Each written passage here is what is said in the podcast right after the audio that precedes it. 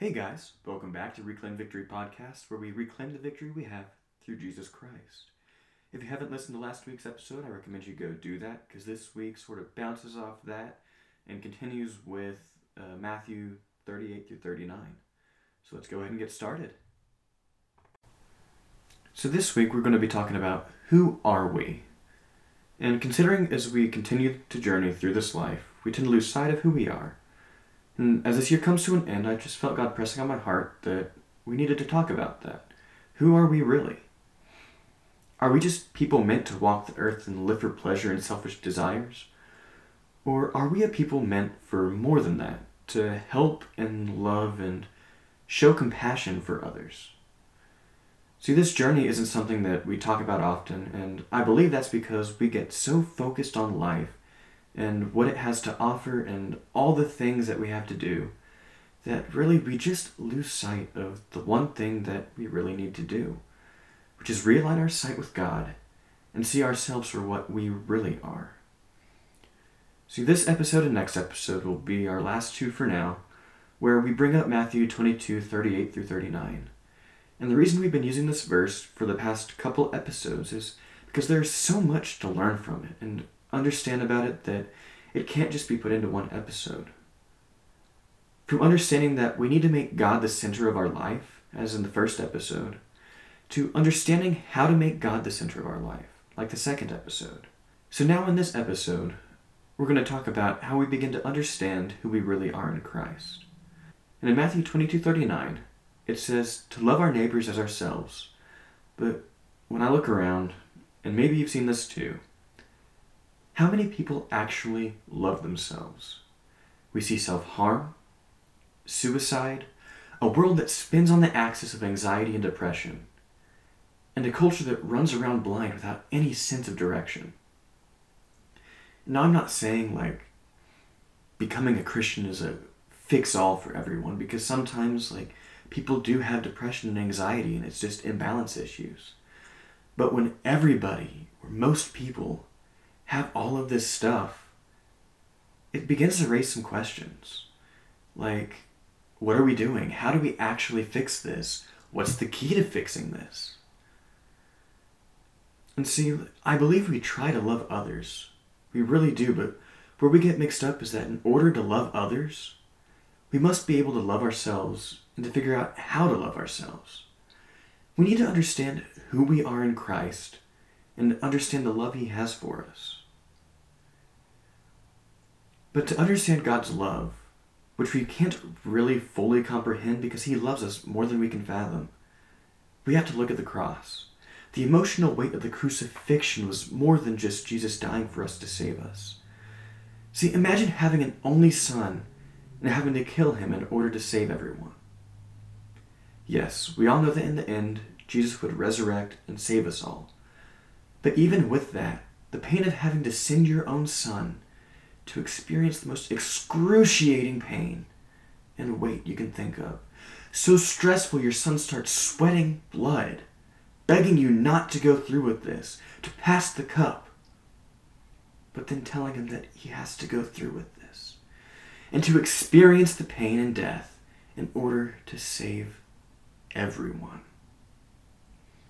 See, that, that's more pain than I'm sure 99.9% of us have ever experienced.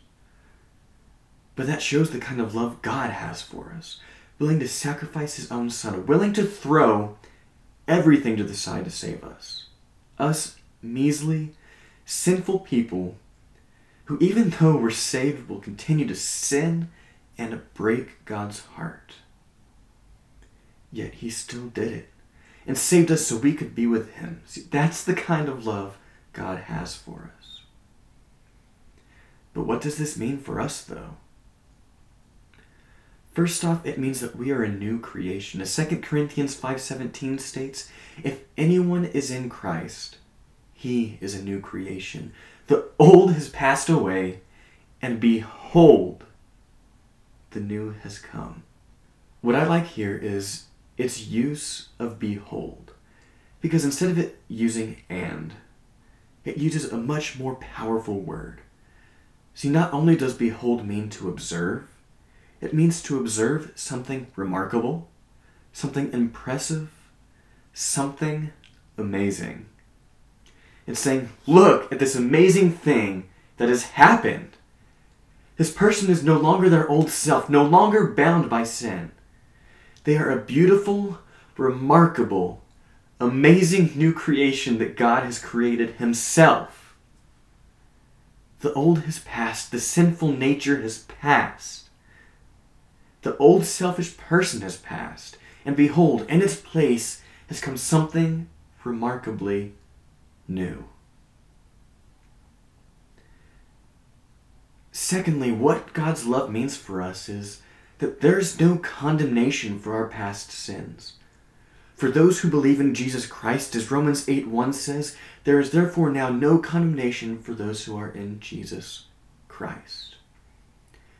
Who you once were is no longer who you are now. The things you once did, the sins you once committed, they are considered nothing because Christ has saved you from that.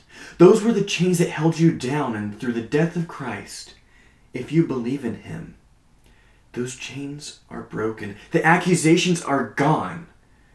You are as if you had never sinned, white as snow. Lastly, we are more than conquerors in Christ. Romans 8:37 says, "In all these things we are more than conquerors through him who loved us." Let me repeat that we are more than conquerors. Through Christ's love, nothing on this earth can stand in our way. Nothing on earth can bring us down. And even if we die, there's something even greater. We get to be in heaven with our Heavenly Father. If we live, God can use us to change the lives of so many people. Through Christ's conquering of sin and death, neither one of those has a hold of us anymore. Yes, our old self may rise up sometimes, and we may sin sometimes, but ultimately, we are conquerors through Christ. But how do these things affect the way we love ourselves? Because when we understand these things, that Christ loves us with an endless, unconditional love, and that is the same love we are to have for others.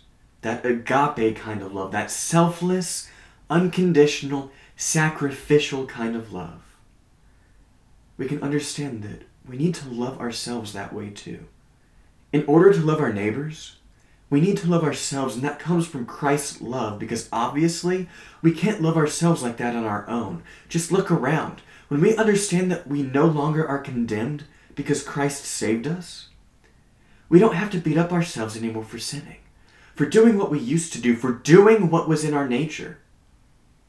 We can fully rest on the truth that Christ saved us once and for all at the cross.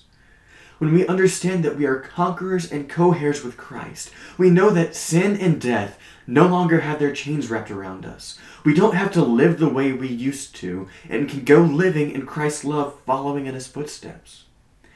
We can love ourselves with the love that Christ has for us and rest in his embrace, and in turn, we can love our neighbors as ourselves with the love of Christ. With saying these things, it doesn't just mean go, be selfish, and love yours, only yourselves. What I'm saying is this go. Understand how Christ loves you. Understand who you are in Him. And love yourself with His love and then use that love to go out and love others. You need to understand that Christ's love is like a flowing fountain. It fills your cup up, but it doesn't stop there. His love overflows that cup, and He doesn't want us to put a lid on that cup. He wants us to let that cup, our cup, with His love, overflow and let that love fill others' cups. See, when we do that, we can really love ourselves the way God wants us to love ourselves. And in turn, that allows us to love others with His love. So as you go about your week, as you go through the end of the year and into the next, really pray about this and put upon your heart do I love myself the way that God wants me to? Do I fully rest in His truth that He loves me, and the way that He loves me is the way He wants me to love myself. And the way He wants me to love myself is the way He wants me to love other people. Let's pray. Lord, we thank you for all that you've done for us. Thank you for creating the moon, the stars, the sun, everything pointing to you, Father. Thank you for your love, sending your Son down to die on the cross. As painful as that was, thank you, Father. Because with that, we can know how to love ourselves and we can know how to love other people. We thank you for these things, Father, and we just pray that as this new year comes, you help guide us in your direction and in your will towards loving other people and using your love to love them and using your love to love ourselves. And maybe, just maybe, we can make a difference in all the depression and anxiety and pain going on in the world through your love, Father. We thank you for these things, and in your name we pray. Amen. Thank you guys for listening, and hopefully you tune in the next episode. It'll be the last one, at least for now, where we talk about Matthew 22 38 through 39. Thank you guys. Remember to share this episode. If you haven't listened to the previous ones, go listen to them. They are definitely worth listening to. And in order to keep these podcasts going, if you'd like, you can donate, and there should be a button on this site where of Anchor where you can donate. Um, thank you guys. God bless, and remember, Jesus loves you.